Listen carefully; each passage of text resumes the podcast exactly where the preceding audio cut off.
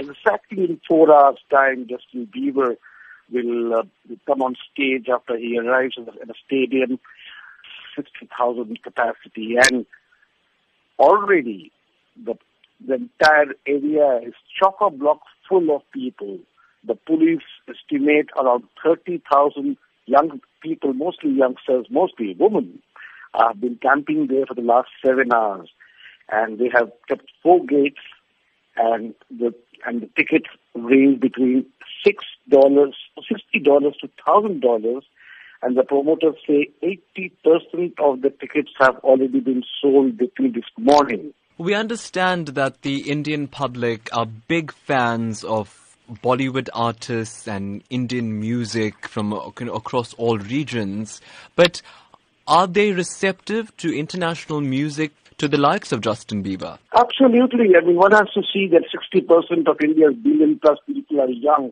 And, and those in the urban areas are very well connected with international uh, or Western music culture.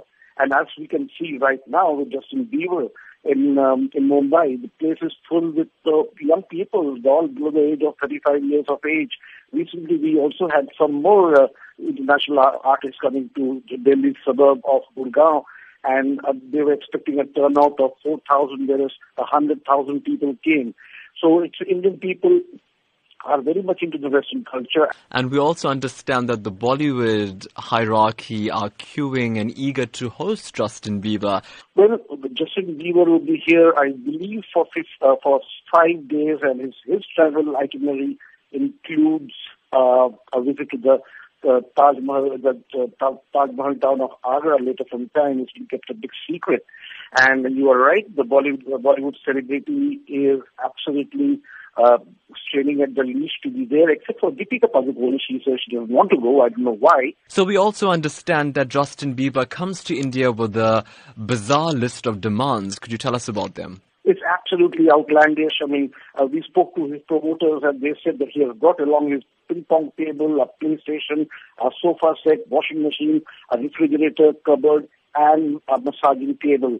He has booked two five-star hotels to for his uh, 125 strong entourage, and he wants his room to have a Mughal interiors.